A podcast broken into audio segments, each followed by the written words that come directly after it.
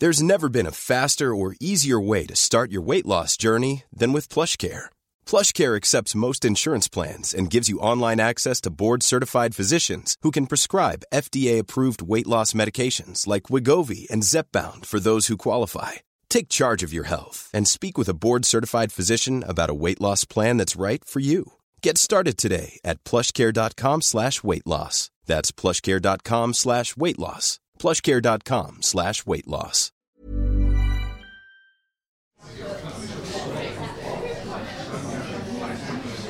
Welcome to the London Review Bookshop.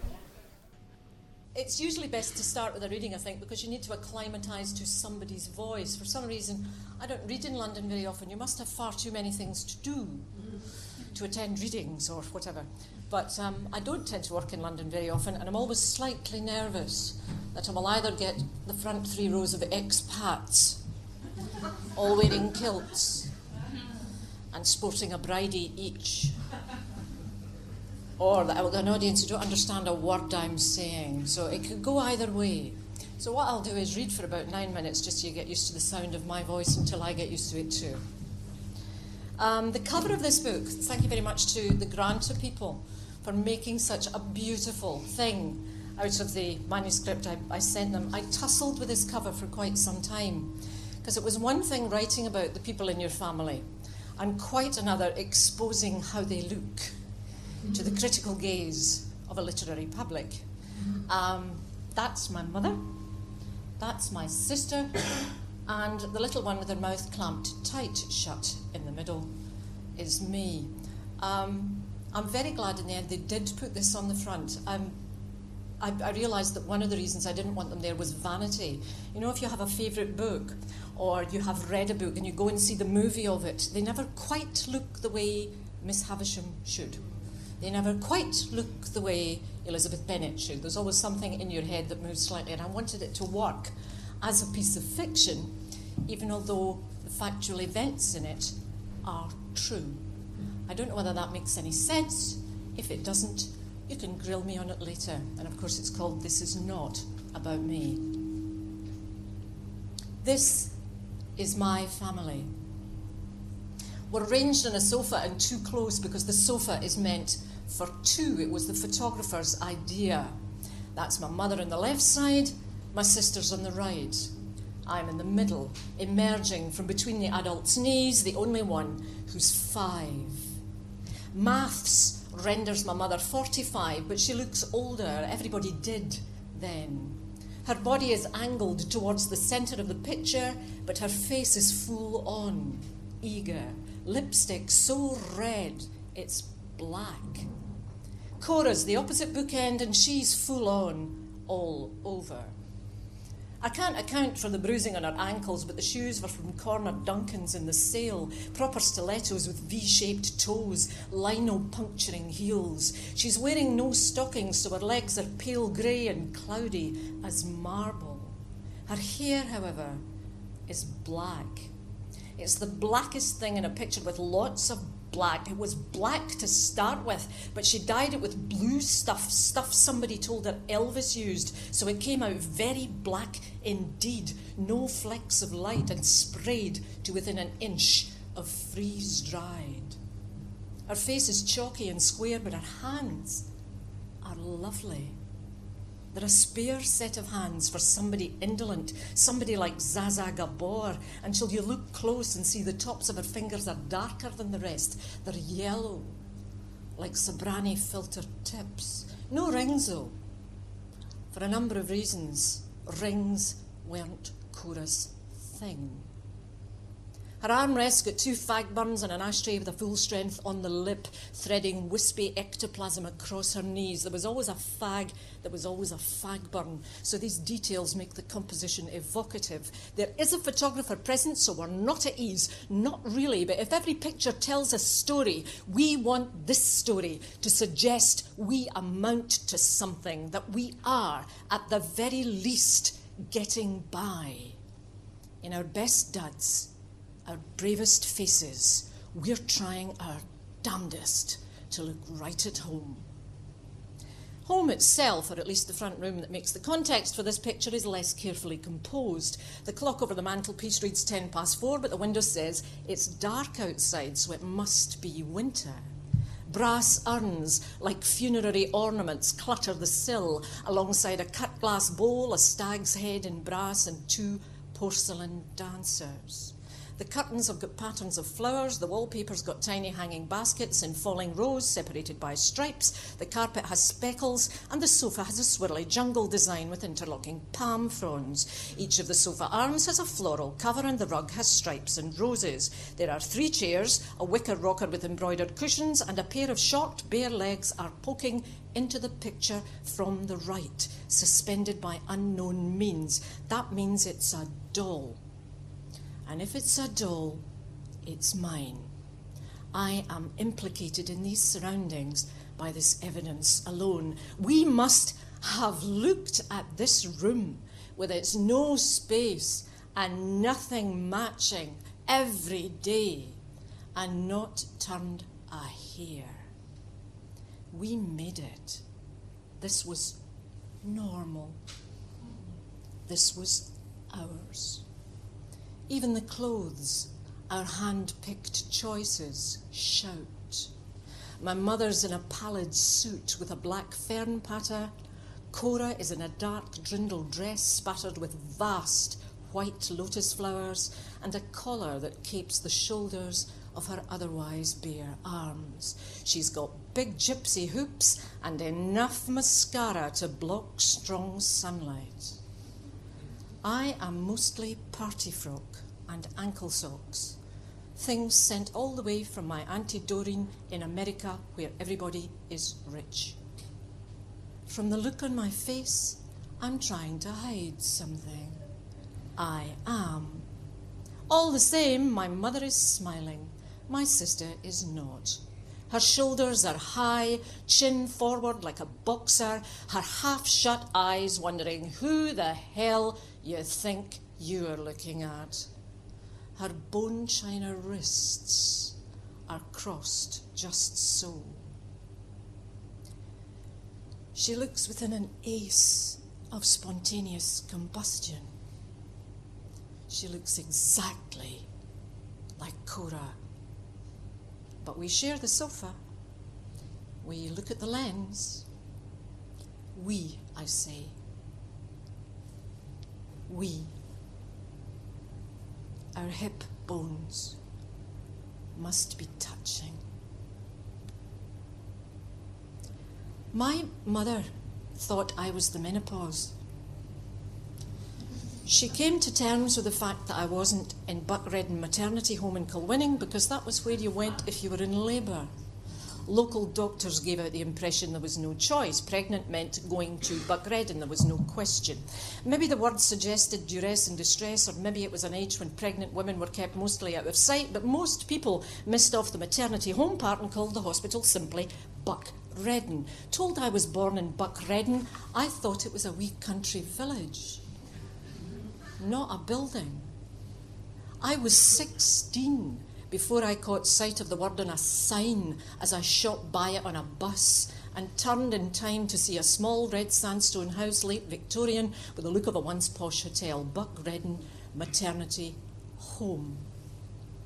The sound of pennies dropping all the way to Ayr on the worn, shiny double seat of a Scottish motor transport single decker, I tried to imagine what it was like inside. I pictured artillery ranks of bloated women, thin sheets, the occasional nurse with an origami hat like Florence Nightingale, stuff off the television. I pictured babies in another room, each cased in its own box, howling under strong electric light. I had to be among the babies somewhere, but that was as far as the picturing went. I couldn't picture the absurdly named delivery suites because I had no idea what delivery was or what such a suite might contain, but I could imagine bottles all right. Bottles and nappies, the standard shorthand for newborns. I knew babies were wet and troublesome and noisy. They were easy to spoil and they got powdered milk formula in bottles. That was everything I knew about babies. They tried to make me breastfeed, my mother said once in a rare burst of revelation. It was horrible. I told them I was too old, but the sister didn't care. It's for baby, she said. Baby? As though a baby would ken any different. the fear of the ward sister, however, made her have a go, but it hurt. It was only when her attempts led to my throwing up blood twice that she was let stop. I told them, she said, but you've no dignity in these places. You can't do that kind of thing when you're 40. Anyway, you did fine in the bottle. I could picture the insipid green wards and the big ward sister not taking no for an answer. I could picture my mother or something like her, a small head floating on a sea of white cotton as a red tide of blood oozed towards her like lava. I could picture bottles clanking and rattling down the corridors on metal trolleys, fresh, white, and full of the reconstituted powder that had once been the milk of larger, abler animals. What I couldn't picture was me, the little vampire in the midst of all the melodrama, the source of all the worry and unease. That's how come you've got a delicate stomach, she said. They made me breastfeed. You'd a bad start. Every time she said this, there was a pause. I knew what was coming next. So did she. If I'd known you were coming, she'd say eventually if I'd found out, things would have been different. I had no reason to doubt her meaning or that her meaning was less than sincere. Things would have been different. Decades on, when my mother was delirious and thinking she was going to die, she let slip she'd miscarried another twice after me. There should have been, God help us, more. Maybe I'd put her on her guard, seized all the chances, and left my found out, flushed out little siblings with none. Maybe, on the other hand, her body had made those decisions alone. It was never clear, never clarified, never referred to again.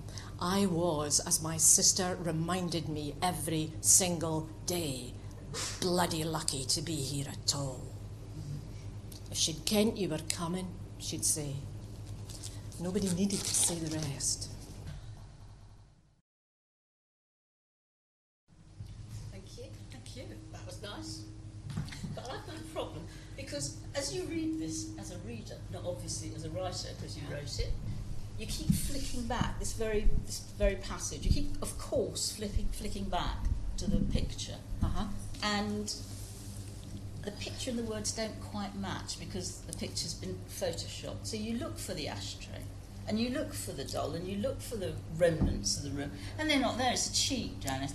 and I want to know what you think you're up to. The point is, um, I would like to talk about the difference, if there is any. And there is nowhere, actually, except on the blurb and the front, um, where it says this is a memoir. Mm-hmm. Um, and you mentioned that it's a fiction. Uh, so could you talk about the difference, if you see any, or what, what you see as the difference between memoir mm. and fiction? I can, but it depends how long you've got. This We've got a, about 25 minutes, and then I won't have to ask you any more enough. questions. Yeah, almost enough. Listen, I, I, I, knew, I kind of knew in my bones that Jenny was going to, was, was, was to ask me this because Jenny, um, Jenny's, um, one of Jenny's books in particular crosses a kind of uh, travelogue and a memoir boundary and moves around and plays with it in such a clever way. Um, I read it when I was all alone in Jura and it saved me from going mad. It was either going to do that or do the opposite, Jenny. I wasn't sure which. And it, it, it was a tremendous book just to hold on to and stay afloat with. And I've never been a fan of genre. I've never been a particular fan of something being easily identifiable as what it is. My favourite game as a child was a picture of something from an unusual angle. Can you guess what this is?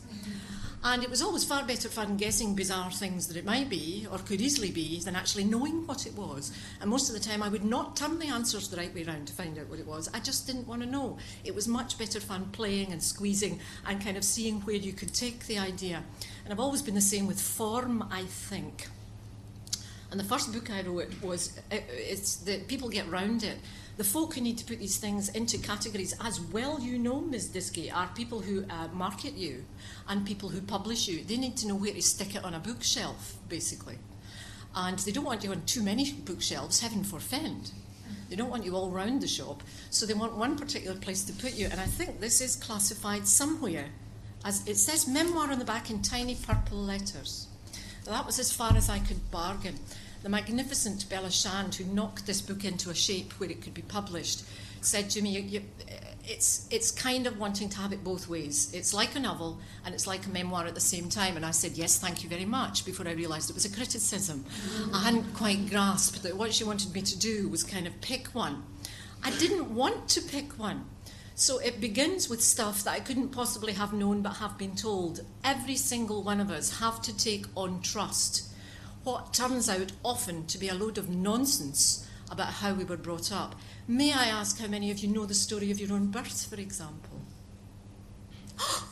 oh, one! My God, is that all really? Two. Two people know the story of their own. This is more prevalent than I thought. I thought this was a Scottish thing, that people were so repressed that they didn't mention ever having been pregnant, let alone the story of what happened when they were. And that I knew anything about it seemed a source of wonder to me. But it was years later, after my mother died, a friend told me she didn't know you were coming. And it made complete sense. it made because I didn't know what if I'd kent you were coming meant. I I had no idea what that meant. Adults say things that you don't grasp when you're small. You assume it is the effect of adulthood upon the brain. You assume it's something you don't know, that you're at fault. I didn't know what she was talking about half the time because not only did she have me when she was of menopausal age, I was there for. She had been had by her mother when her mother was of menopausal age. My granny was 75 when I was born. This made me fairly anomalous. If we went to family gatherings or weddings, I was the only one who was tiny. My cousins were all married with kids of their own, most of them older than me. And I just therefore assumed that most of the world was something I knew nothing about. I was there to watch it. And to get anything of this story about how I was born, therefore seemed to me to be the starting place, because I didn't know whether it was true. I didn't mm. know whether it was a fiction. I didn't know whether it was right enough. And it seems to me the logical place to start. Where do you start a story? When somebody's born. And so I had to put in what might have been a fiction, what might not have been a fiction, and it kind of set the tenor for the whole thing, as did this photo. Jenny is just pointing out perspicaciously, and I hope with her tongue at least partly in her cheek, that this is a cheat. There are three in this series. People didn't have, I'm starting to feel so old. People didn't have cameras in those days. They didn't have their own private cameras. You maybe knew somebody with a box brownie, or you got a man round and a man would come round with a thing like an umbrella and a flashy thing, and he would do the whole cheese bit with you in the front room. Nobody dressed like that normally in Saltcoats in 1960. I don't want you to think these are normal clothes. You're just thinking, ah, Scottish, very exotic. It's not that we dolled up. It was like you got dressed up. When the doctor was, I, I, remember getting hustled out of bed to put on brand new pajamas because the doctor was on his way when I had the measles. The photographer coming was even more serious. You got your very, very best stuff out the cupboard. So all of these photographs are fictions. This is supposed to be as true as it gets, is it not? Pictures are supposed to tell you the truth. That doesn't tell you anything about how we lived. The fact that there, there is the fag burn, I insist that the fag okay. burn is actually there. Yeah. We have got the cigarette burn. My mother would be mortified. I went round uh, on, a, on a tour of uh, Waterstone's bookshops recently, signing books, and assiduously was sticking all the two for one or whatever it is stickers on, the, on, on this, so my mother wouldn't know I had betrayed the fact that her antimacassar had a fag burn on it. But their hair's all done up. They're wearing their very best things. I'm in a party frock. It was the only party frock I possessed, and you can see from the expression of my face it is already too wee. But there I am, jammed into it with the buttons not done up at the back to make a good face for the photographer. Now, if that's where it's going to start, do you seriously expect I'm going to abandon the idea of how do you know what's true, how do you not know what's true in the way through? Quite apart from anything else, it takes an exceptional memoir for me to have an interest in it. Why should you be remotely interested in anybody else's life? What is interesting is trying to find your place in the world and how you fit in it. We read about the lives of others and we read fiction to try and find something more solid out about ourselves and where we place against that, surely. I think that's part of the role, part of the sacred role of fiction in the world, is to try and make us realise how much more out there there is than we might otherwise be aware of, and expand the possibilities for where we might fit or how we might think about how the world is put together. So I didn't want to. That's one reason why. One reason, one of many reasons why it's called "This Is Not About Me." I didn't want to say this is the terribly exotic story of my childhood. I don't think it's that exotic. I think it resonates. What interests me is the commonality that this story might have, which is set in a different place to where you were brought up, which contains different people to the people you knew who made you while you were growing up. But I bet you you recognise some of the confusion and what does that mean and things whizzing past your ears. The whole experience of childhood, I think, is what just happened there and forging your way forward somehow. And that was what I wanted to get across. That was the thing it was about. So I wanted it to read like a novel. So I've used as much factual detail as I can, but I'm acutely aware that the stories we tell about our own lives are often either elaborated or full of things we've misremembered or things that we've written over the top of or several memories clustered together. My own son is 16, and when I ask him about his childhood, he fudges things about when he was five together with things when he was 12, and he seems to have no idea that he was a completely different eye level even when, when these things were happening. Um, and I, I'm sure we all of us do that. It's the texture of the experience that makes the things come together. So it was important for me to try and get that texture right, which is why there's so much physical detail in there. Because the more you stand in the territory you come from, the stronger a position you're in to reach out your hands, hold somebody else's, and say, Where do you stand? You're actually in a position to be stronger then. So it's got lots of physical detail and lots of geographical detail and lots of Scottish detail, but I insist it's not a book about Scotland and it's not a book about me. I think it's a book about the experience of growing up and how we become who we are. And part of that is telling ourselves the story of our own lives. By definition, the story of your own life is a fiction. Does that answer the question? It begins. Um, yeah, I, I, absolutely. I feel that I'm glad to know I'm not the only person who feels screwed by publishers and booksellers. I, mean, I, wouldn't, I wouldn't quite go that one far, thing or the other.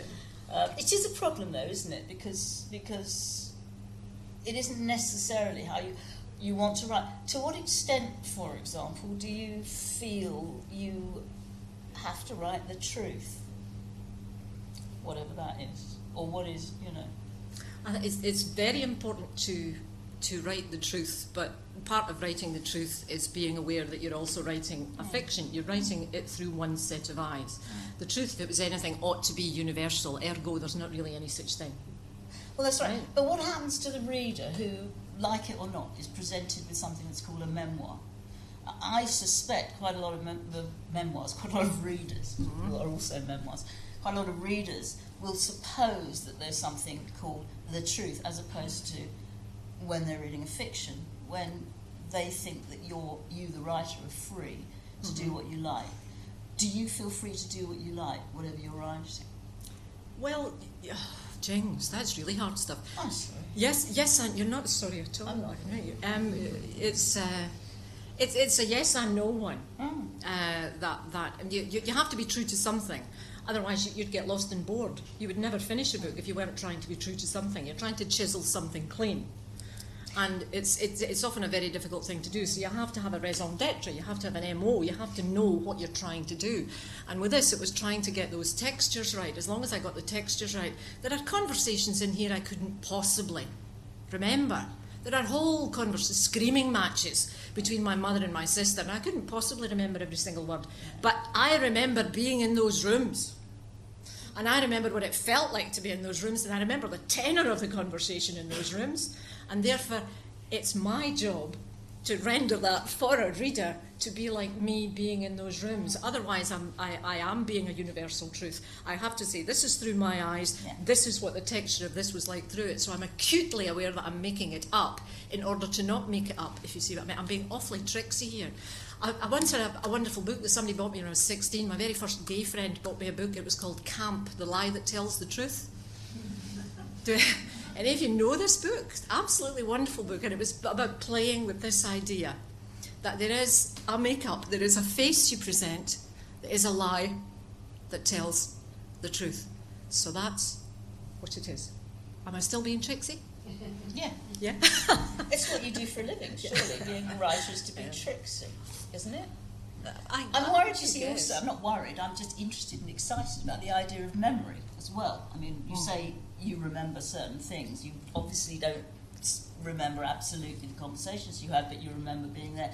How real is that? How real is the remembering of being there? I mean, my memory, for example, when I, you know, think about something that happened to me when I was seven, I realised unbelievably late in life um, was of the whole picture with me in it.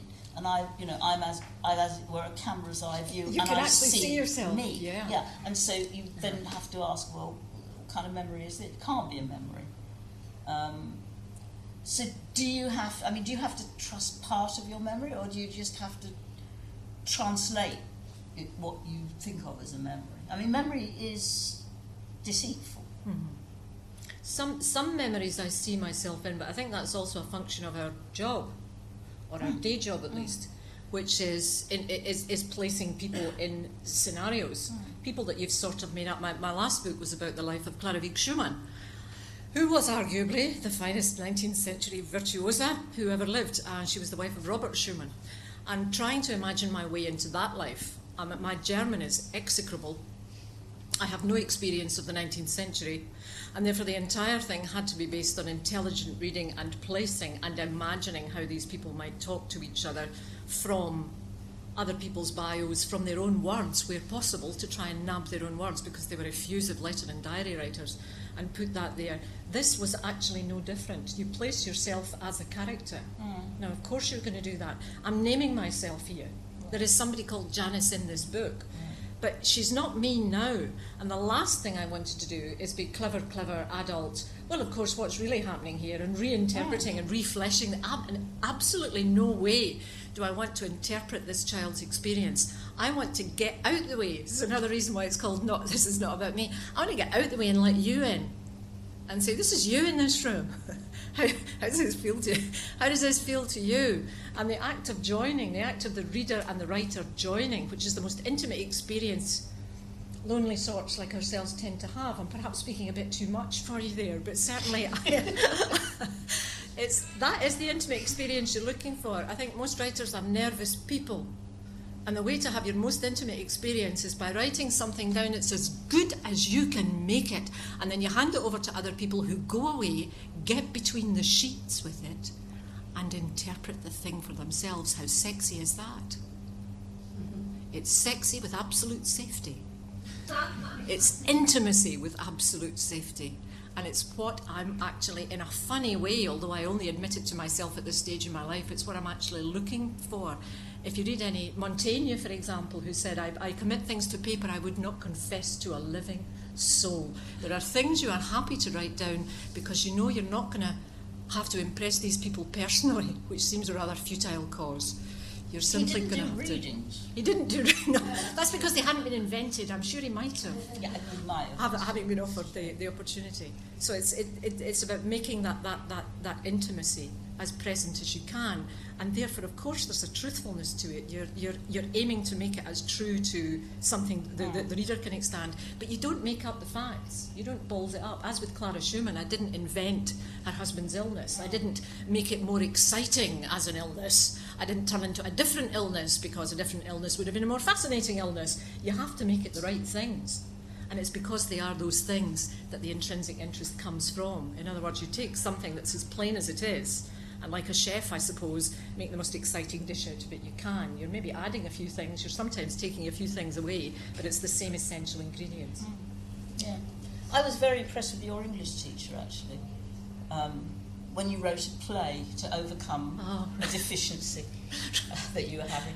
Right. Um, and she gave it back to you like a proper editor. It's a very early experience of, Yeah. of editing, I think. Um, and said, writing is not about me, me, me. Which, of course, most people would think it was, wouldn't they? Uh, particularly if it's what they call non-fiction and autobi- autobiography. But I absolutely understood that. Did you? Want I mean, I didn't read that as a. I wasn't critical of that statement of hers at all. In fact, it would have turned me into a writer at the, on the spot. Oh, I was horrified by it at the time At the time, because I thought I was finished. Yes. You know, you know, you know Well, when, you, when, you- you, when, you, when you go to the, the, the, the cinema Mm. And you see it and they go the end Yeah.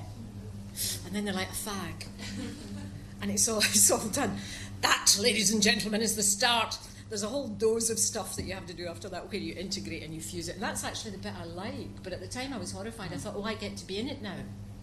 I've written the play, I get the lead role. It was that obvious to me. It was the, whole thing was a kind of ego trip, and I was horrified. But of course, writing isn't about you. I think that's an unfortunate thing we get. It's a hangover from the romantics, who have been portrayed in bad American movies as people who were just far too sensitive to live, and they were telling you about how sensitive they were. They're not doing anything of the sort, and no artist worth their salt is telling you about them. They're telling you about something that they hope is to do with you. I don't even know if that's true. Just telling. I would, I would, with, I would really blank out the reader as well. That we Really? don't have to agree really on all this. I hope not. No. Okay, let's go to this child who is you and isn't you, or is you and is you. Yeah. Um, she's a silent child. The centre of her existence is that she's silent. She responds to what is nice and what isn't nice in silence, um, which also relates to goodness. She's a good girl. She appears to be a good girl. Um, I sense badness coming along somewhere later on, but at the moment she's a good girl. And what does that mean to you? What does it mean to be the silent? What's the silent child all about in all this? Well, it, it was. Um, I was confused a lot of the time. I was very young compared to the other people, the cousins that I should have been able to play with. They were married with children of their own, who themselves were older than me, and who didn't want to play with me because I was a baby and I, you know, I needed looking after and I was a pain. So um, I was I was on my own very often, which makes you silent. And watching things. Um, I remember being fascinated. I desperately wanted to know what was going on. Um, I found adults very interesting as well as very confusing. I sometimes found them very frightening. And I'm one of these people who, when I'm frightened, goes completely quiet and still. I um, turned to feminism as though it was going to cure me in the 70s and went to a screaming workshop. I was the only person in it who couldn't scream no matter what they did. I live in fear of being mugged because I will just acquiesce. I don't, I, I don't know what it is. I'm just incapable of raising a big fuss about myself. And that's come from being small because I wanted to get it. I thought if I knew what was going on, mm. I would be safe. I suppose that's why I thought books would save me. Books told you why people did things. It took me a long time to work out that the people who wrote the books were usually making up why those people did things and it wasn't true at all. And then you turn to non fiction, and often that doesn't explain anything, it makes things a lot more complicated. And being silent, I suppose, was just a way of taking it in. At one time, I wanted to be a painter. I thought painters told the truth because they just showed you what was there and what it was like for them to look at what was there. Unfortunately, I did not have the skill, which was a big drawback. Um, so it, I fell back on words. And a large part of the time, I think what I'm trying to do is simply say, this is what's here. Almost as though I'm leaving you with the burden of, you work out what the hell it, what the hell it actually means, because most of the time I don't know. And I still don't. So the silent child is someone who's trying to get it. What I wasn't silent, I, I did, however, sing. Yes. I, I sang at the drop Yeah. of a hat, yeah. I don't anymore, so nobody asked. I was rather hoping you would sing for us.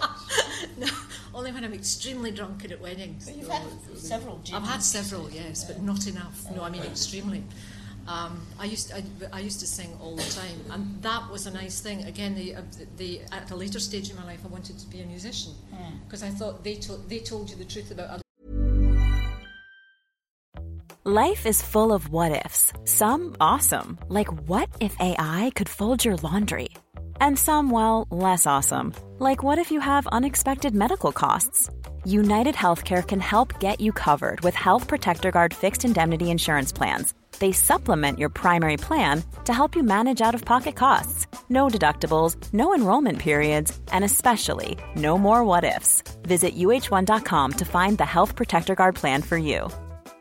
Many of us have those stubborn pounds that seem impossible to lose, no matter how good we eat or how hard we work out. My solution is PlushCare. PlushCare is a leading telehealth provider with doctors who are there for you day and night to partner with you in your weight loss journey. They can prescribe FDA-approved weight loss medications like Wegovy and Zepbound for those who qualify. Plus, they accept most insurance plans. To get started, visit plushcare.com slash weight loss. That's plushcare.com slash weight loss.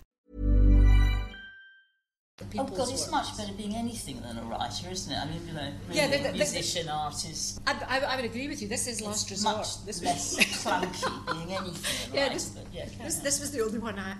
Know. this the only one I could manage to a certain extent. Last resort. I mean, I couldn't really. yeah. Yeah, again, I, I, I kind of flunked the music on the on the talent and the sheer grind basis. But I, I sang, and that was a saving grace. And I think a lot of people do that, especially nowadays. We have lost our articulation to it's Elvis. Elvis changed the world in a lot of ways. I know he didn't in a lot of other ways, but Elvis changed the world in a lot of ways in that he gave you song lyrics that you could sing along to, that you didn't feel like a klutz with. You didn't have to be Mario Lanza. You could actually sing along with this stuff and get into the feeling of what it would be like to be that wicked person. And I suppose that's where the bad girl got out, was hmm. singing the songs. It was the only place she had the chance to get out. It sounds quite demonic as you describe it at times. That yes, that you've been taken over in some way. But you nonetheless describe yourself in this as you know. It's you say my it's my job to be good. It was your job to be good. Um, and there's a terrible moment when you go to school and you discover you don't like gym and you're no good at gym. You didn't call it gym because you're Scottish. called it drill. drill. That's it, drill. But I'm going to call it gym because I'm not Scottish. Anyway, you were crap. I was drill. absolutely crap at drill. And you were terrified because you didn't want your mother No! and Cora, who we'll talk about in a minute. No, I didn't want them knowing. It was just, it was just, just. I mean, I was meant to be good at everything. That's my mother kept saying that. You'll be good at the school. You'll be good at this, that, and the next thing. And I thought it was true. Well, it was true, except for drill. It was true, but it was a pressure. I mean, I hadn't realised it was just her saying this. I thought, I thought she had a kind of, she, she knew something. Santa had told her what I was going to do with my life. And I was going to be good, and that was how it was. There was enough trouble in the house. My sister was a terrible troublemaker. The bad girl places had all been taken Yeah. by one person. There was only one place left, and that was the good girl job. And I was wee, so I got dumped with it. And my job was to be good at stuff, but not only good at stuff, but top at stuff at school. And Yes, I- it's I a terrible rotten at moment gym. when you be, when you came joint first Oh yeah, and all hell broke loose. yeah. Joint first wasn't good enough. No, first equals nothing. I remember that. First equal is nothing. Um, it's, it's, it's taken me a long time to despise people who win prizes on the grounds that first ought to be nothing. not nothing, but you know what I mean. It's it's not as important as some people make it out to be. There are lots of things to do with your life that are far more important than being top at something. You never grow up if what's obsessing you is being top at something. And it, it was it was uh, it was drilled in a. I'm amazed that you didn't call it drill because that was a post-war thing. Does anybody anybody Anyone else here else know what drill was? Drill? No. See? You're Scottish, but you know. So this this is clearly it, it clearly is a Scottish thing. It was it was because the, the men who'd been in the army Yeah. came back and got jobs as gym teachers, and they, they, they didn't want it having a I don't know a, kind of homosexual name like gym or PE. They wanted to be called drill. Drill. I mean, we used to get we used to get marched.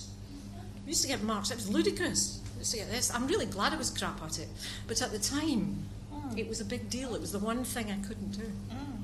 That's a huge burden, isn't it? I think we've got to talk about Cora at this hmm. point. Cora, for those of you who haven't read the book, well, if you come from the outside, Cora is psychotic, really. um, you know, not to mince words. On the other hand, she's also your sister.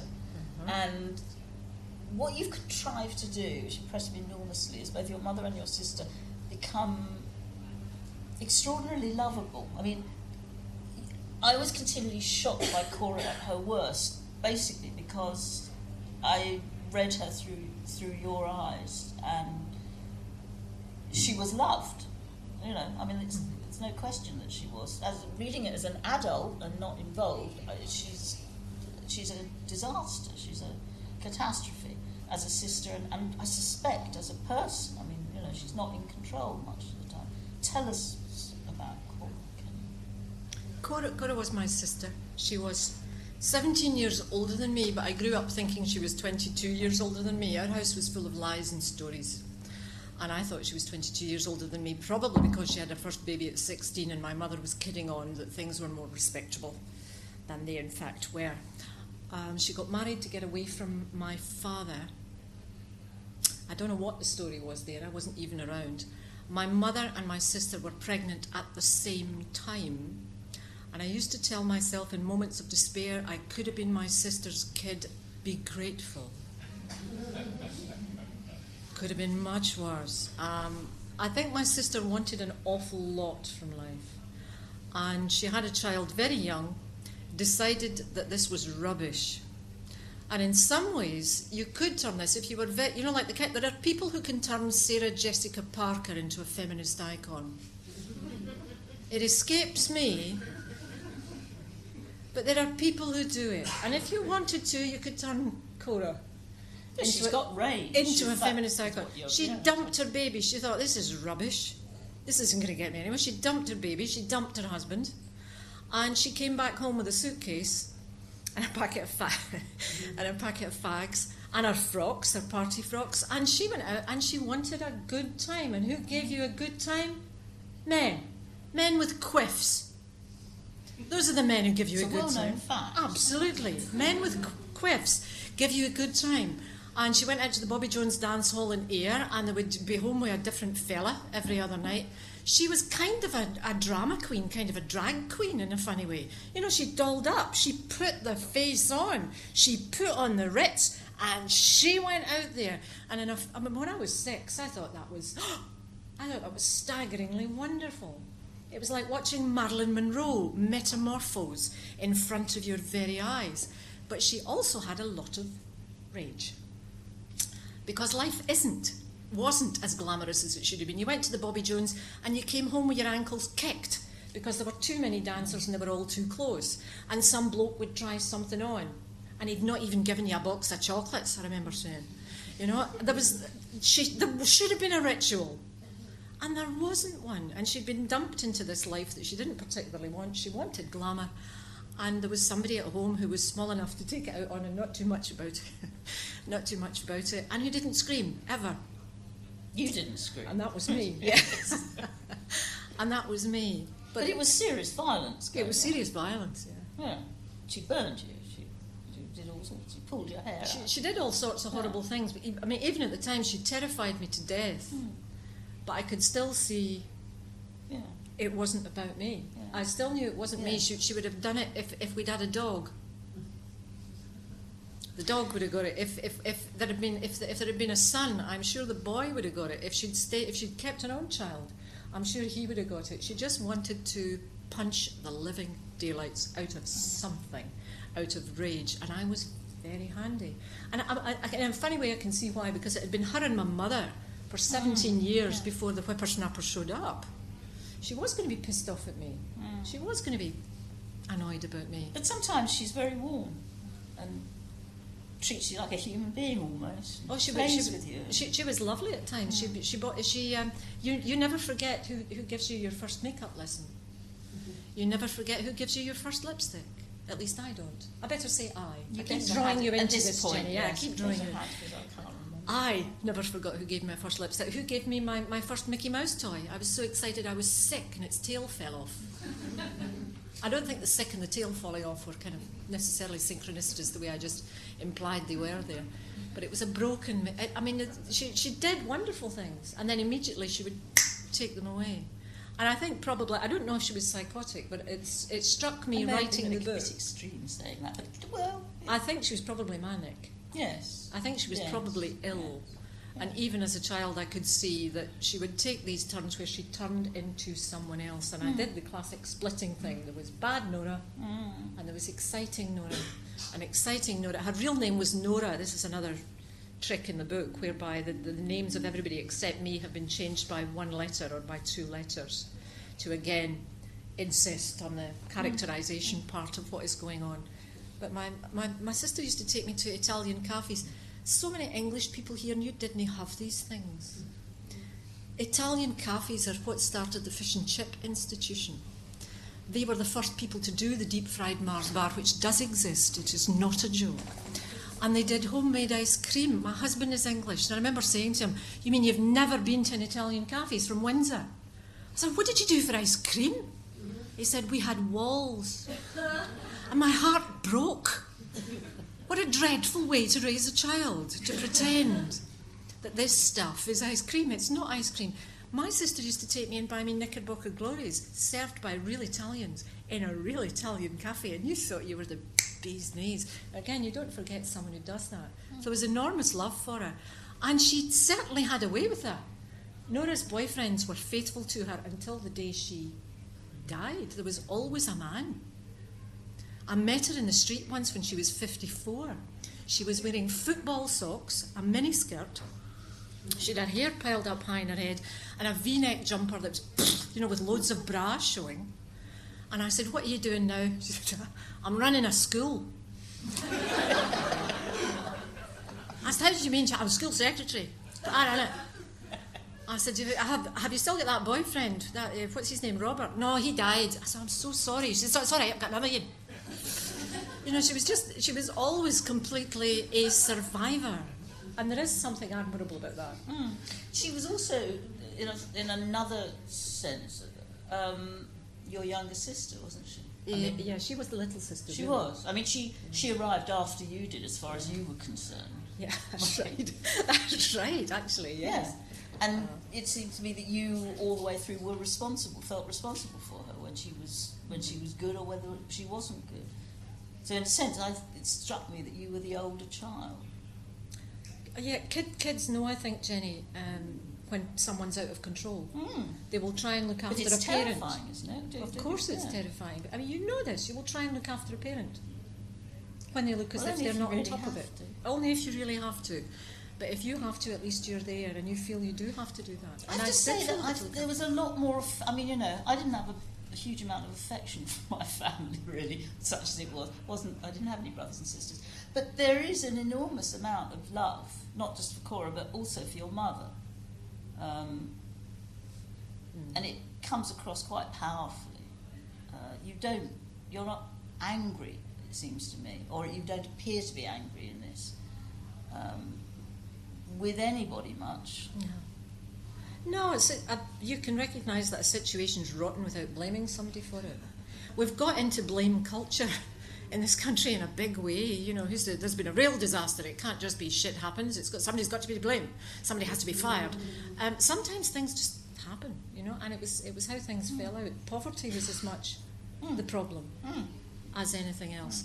And my mother had the nerve to leave a man at supposedly the swinging 60s when it was supposed to be sexually liberated, and it wasn't. She could find nowhere to live, and she had the nerve to leave a man, yeah. and I assumed it was for my sake because mm. he was violent. Mm. No, it was heroic. I mean, that the, um, the passage where she's before he dies um, is you know she she works. And, and it, it was it was dinned into me, mm. and I mm. resented mm. having to be grateful all the time. Mm. I really resented having to be grateful all the time. Yeah. But now I think I, th- I think you hit something when you when, when you hit your fifties and beyond. I think you, you hit an age where you begin to be a lot more grateful for the things that were good than annoyed about the things that were bad. Maybe that's, that's encouraging, isn't it? I hope I hope I get there. having having got to my sixties, eventually, I'm sure you know I'll mature one sometime or other. And oh, I forgot about the reading. I'm so sorry. Can you read some more, please? I, I could. Do, do, do, uh, have we time, Jenny? I believe so, because the, the, man in charge has said so. Andrew, how long should I read for?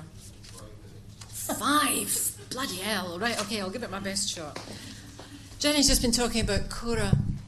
Um, this is this is my sister, and I hope with a little bit of why I found it very, lo- very lovable as well as completely terrifying at the same time. There's no excuse in this day and age for an ugly woman. Cora could talk and put on eyeliner at the same time. You show me a woman that's ugly, she said, mouth gaping as she held the brush dead steady, one pinky cocked, and I'll show a woman who's an ugly bitch. she blinked twice, checked her work, and then turned full on me. Her face was blanked out with panstick, even the lips, so she looked freshly dipped in orange wax. Against this backdrop, her teeth looked yellow like a dog's. I knew they were false and wondered if they were sore. Ta da! She said, Come on, what do you think? Good, I said. It wasn't true, but she had just kicked off. There was a lot more to go. All I had to do was sit back on the end of the bed and shut up, and the whole thing would unfold like magic before my very eyes. She sat at the dressing table in an underskirt and a bra to get done up, all black straps and cleavage with red wheels where the elastic was digging in. The least I could do was be encouraging.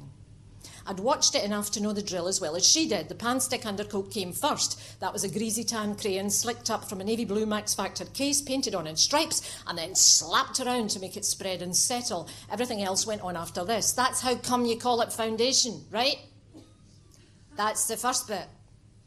Eyeshadow was next and always green. Black hair, green eyeshadow. It was, she said, a natural law. The mascara lived in a box of its own with a tiny brush like the one you took animal hair off coats with. You spat into the black stuff and then rubbed the brush in till it was clogged with oozy black jam. Then you were ready to apply. The more coats, the bigger the night out. The Bobby Jones Dance Hall was a three coat event requiring lots of fluttering and eye rolling. After that came the liner, thin and black and flicked up at the sides like Maria Callas. A wee pencil, only the size of half a thumb, drew on the eyebrows. She only had half eyebrows, so the pencil had to be sharp and her hand steady. That done, she sat back, poking her tongue into one cheek as she checked the separate parts of herself in the mirror. There was always more. Powder on the sides of the nose, four, 4711 behind the ears and on each wrist, rendered her ready for a frock. Lipstick and hairspray after, she said. Frock first, lipstick after. You think about it. Her best frocks were sleeveless with side zips, but the necks were intact circles that needed to be guided over her comb back carefully, then patted down before the zip was done up and the construction complete. Cora's bare skin always reminded me of pork links, so I was glad she never asked for any help with the zips. But touching was not something our family did. I remained of wire, safe on the yellow bedspread, as she hokey cokied her way into columns of cloth, arms first. She had four dresses, but the navy satin sprinkled with yellow was the best. Cinched waist, corset tight and low cut with tiny puffed straps that she pulled over her shoulders to look like an Italian. Her stockings, hooked double to a dangly ironmongery of suspenders, came next, followed by shoes, a handbag hardly worth the bother, elbow length gloves, and a dress watch round the wrist. And that was her into the final lap. Putting on lipstick in gloves could not have been easy. But that was how she did it, kissing her lips in and out to check she had covered every eventuality, whatever she did with her mouth.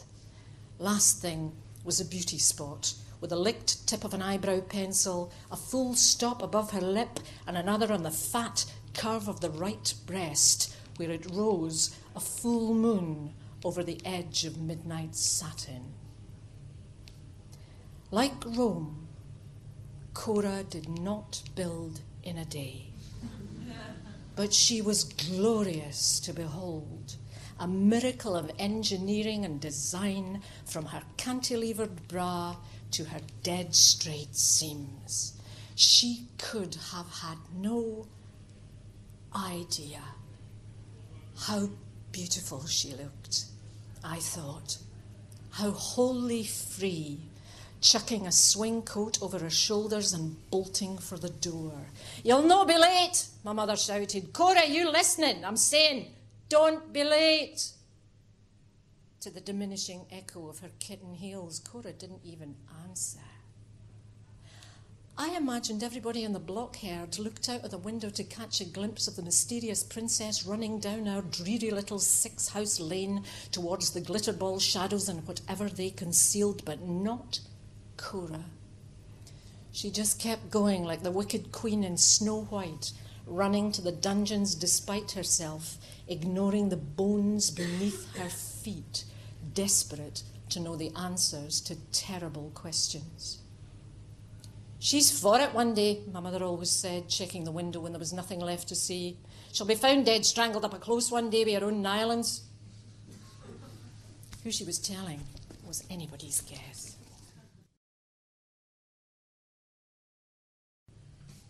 Hi, Janice. Hello. How long did the memoir take you to write? How long did it take to write it? Well, so I, I, remember I was at a, a, prize ceremony not long ago, and somebody asked Ali Smith, How long did it take you to write Girl Meets Boy? And she said, 41 years. Um, so this would be 52, I guess. Um, 52 years, and in physical terms, when I actually sat down and knew that that's what I was doing, I would say about two and a half years, three years. We've, we've all got stuff in our heads, and an awful lot of us promise ourselves that one day we'll write a book. You know, the actual the cure for that is sitting down trying to write it.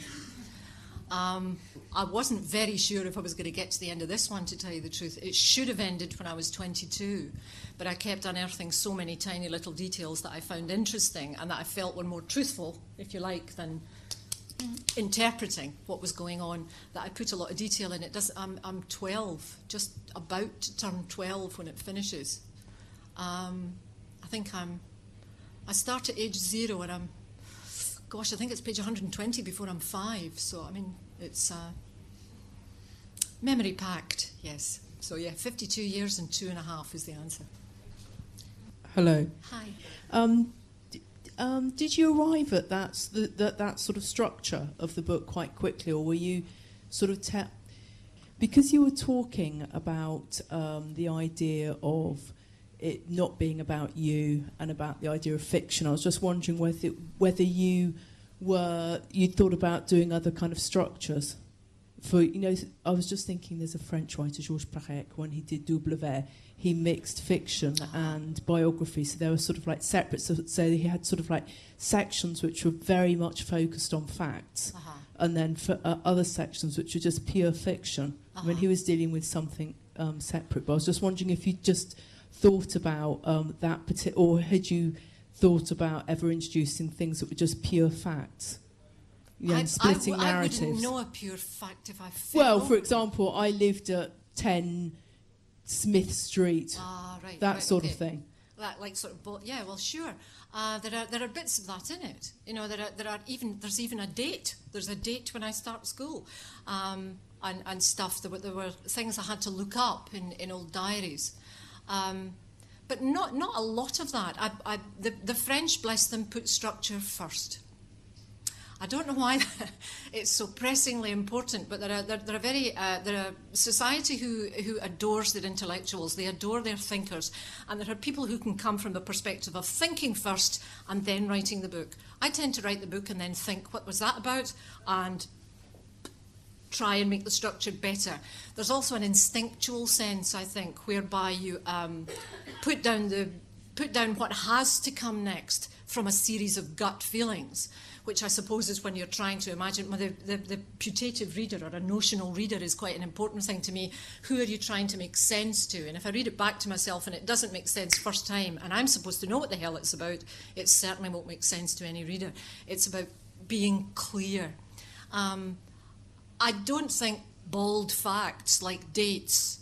Um, when I did history at school, it was dates of battles, dates of dynasties, names of people. I could still rhyme them off, but I know nothing about how those people lived, how those battles were fought, what the latest innovations in medical technology were on the battlefield. That's really what would have interested me. That's really what I would have gone for. And when I was writing the last book, Clara, I could have loaded it with historical detail, but I wasn't interested in the historical detail. I was interested in what these people saw every day. So mentioning the types of transport used, it didn't come as a series of facts. It comes as the carriage she's just got into, and it's totally unsprung because they don't have the money for a sprung one. It, it's used in, in that way when it's telling actual detail. I suppose the emotion is what comes first with me. I want to get it clear, I want to get it right, I want to get it visceral.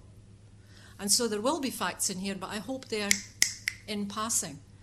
Whereas someone like Monsieur Perec, I mean, he's, he's obviously has a fascination with playing with form, yeah, which is his interest.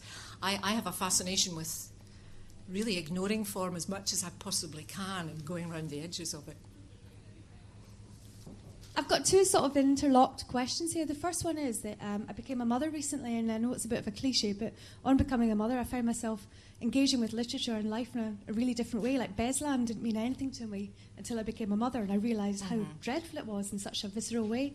And becoming a mother yourself, did it make you look back on yourself as a child and, and change how you viewed those situations? Yes, and secondly, um, on, you know, sort of looking, reading that story and thinking about, I just felt such pity and I wanted to protect you.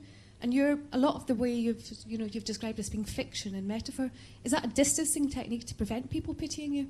Yes, those are two very easy questions. yeah, of course, the, the original, the original start of the book um, which I sent to Bella, and she wasn't very sure whether to put it in or not. And I have actually sometimes read it because it answers such a question. Was about my son being born. And I had always been told, um, weans ruin your life. The last thing you want to do is have weans. And my mother wasn't trying to be hurtful, it was just her experience.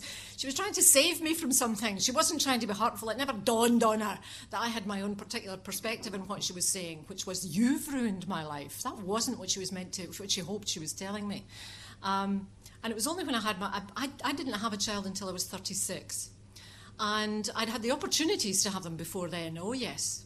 But um, had either turned them down or things had gone wrong um, when I was 36, I thought, it's time to actually do this thing. I, I, got pregnant by accident and I decided to have the baby. And I, it was like coming home. I thought, this is, nobody told me this was fabulous. This is just the best thing that's ever happened. I know there are women who have rotten times when they're pregnant. I felt like a galleon I felt I could sail down the street and people parted like the Red Sea, and I felt important for the first time in my bloody life when I was huge. Uh, the, the, giving birth part, um, I, I, remember when it finished, it was fairly horrendous, uh, but when it finished, I thought, right, I'm ready to do that again. I know, I know what it's like now. I've had the rehearsal. I'd really like to do this again. It never happened again, which was just how things turned out. But that pivotal moment of becoming a mother, becoming someone who looks after a child instead of someone who is a child, I think can make an enormous difference to some people. Some people can turn into an adult without doing that. I don't think I would. I don't think I would have. I don't think a lot of people do. and it was a, a really head spinning moment. And I wanted to tell somebody my mother was dead, my father was dead, I didn't think my friends would be very interested because I've had friends who had babies, they were all either much younger than me or much older than me. Um, I wrote to my sister. And my sister came and she told me all about her new boyfriend and her new job, and she got a dog.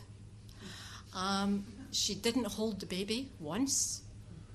She did say, What's his name? Is he good? I think that was it. That was the extent of the question. Is he good? You know, again, this very important question. Is he good? By which she meant, does he sleep? That's what most adults mean by, is he good? Does he sleep? And she went off home. And I remember watching her going away and thinking, I'll probably never see this woman again or want to see her again.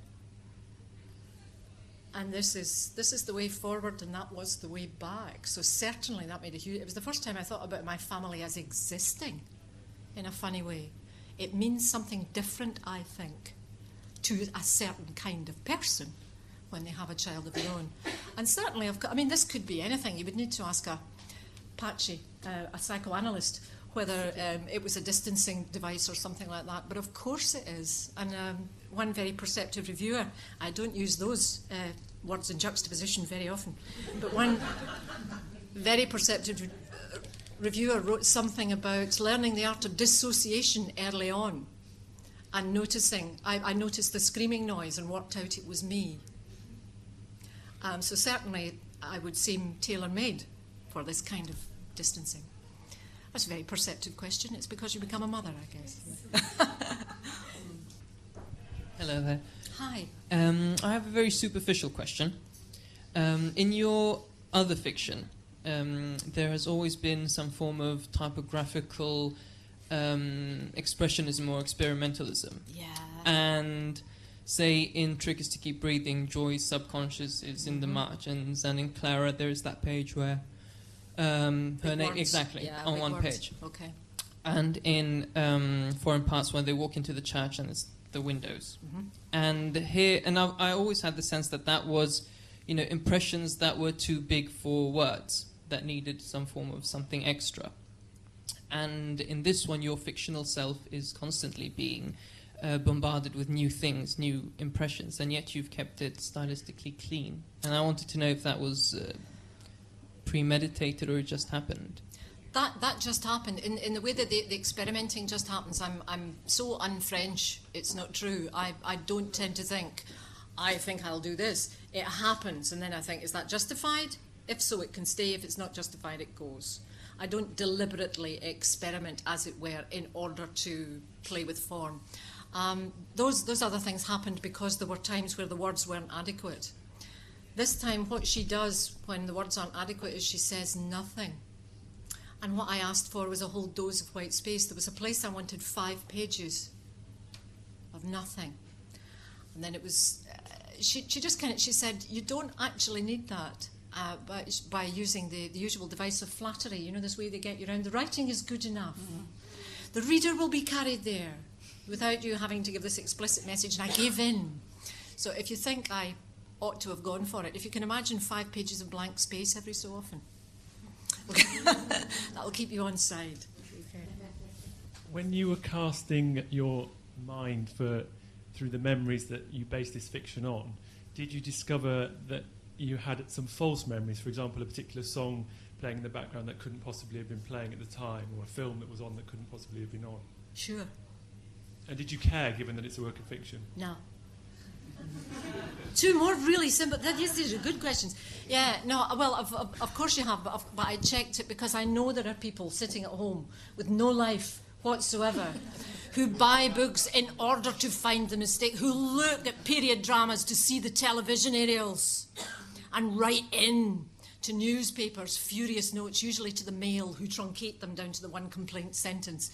Um, I, I didn't actually care, but I am scared enough of disgusted Tunbridge Wells to actually go back and check my facts, and I was furious. I was unaccountably furious recently when somebody said I hadn't researched my sweeties. Because I'm actually very good on sweeties. And somebody told me I hadn't researched my sweeties because I mentioned a Cadbury's cream egg, which had not, in fact, been current till 1967. And I had said it was current 1965. Actually, ladies and gentlemen, we had Cadbury's cream filled eggs in 1962. But I knew that the general public would not know what a Cadbury's cream filled egg was, and as a sop to public imagination, called it a Cadbury's cream egg. So I'm going to write to Lynn Truss and point out to her I did, there were actually Cadbury's cream eggs. So I, I, I did research. I was self-conscious enough and vain enough to actually research and find out that I, I, I remember an ambulance as being blue, for example, and I rang up the Scottish Ambulance Historical Society. Bless them, they were so thrilled to have anybody ask them anything. I ran up the Scottish Ambulance Society and they said, no, it was White Hen, it's White Ambulance. And of course, I remembered it as blue because the light was blue and it had cast blue light. So if I'd put blue in, I wouldn't have kicked myself. But somebody would have been guaranteed to write in, write in and say the ambulance was white. So yes, I, I, I was actually self-conscious and vain enough to check the facts here and there. So and I've clearly the, the one about the cream egg has hurt me a great deal. Thank you for joining us for this London Review Bookshop event. For more, visit our website at www.londonreviewbookshop.co.uk or search for the London Review Bookshop on iTunes.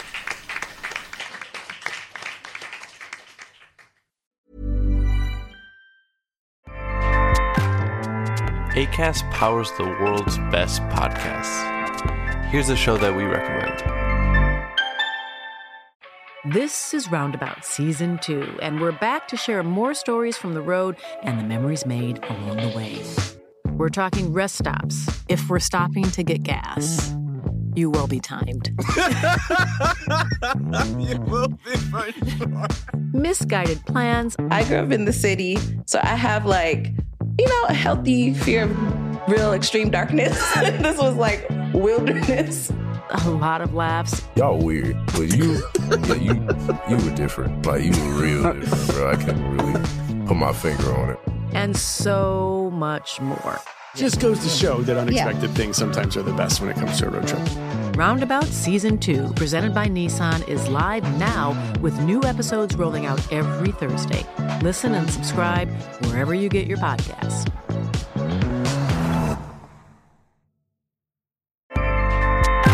ACAST helps creators launch, grow, and monetize their podcasts everywhere. ACAST.com.